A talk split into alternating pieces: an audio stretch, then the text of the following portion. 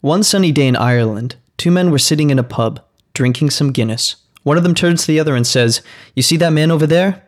He looks just like me. I think I'm going to go over there and talk to him. So he goes over to the man and taps him on the shoulder. Excuse me, sir, he starts, but I notice you look just like me.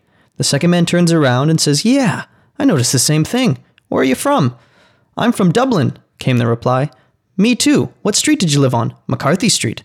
The second man replies, Me too. What number is it? 162. The first man replies, Me too. What are your parents' names? Connor and Shannon. The second man, almost dumbfounded, says, Me too. This is unbelievable.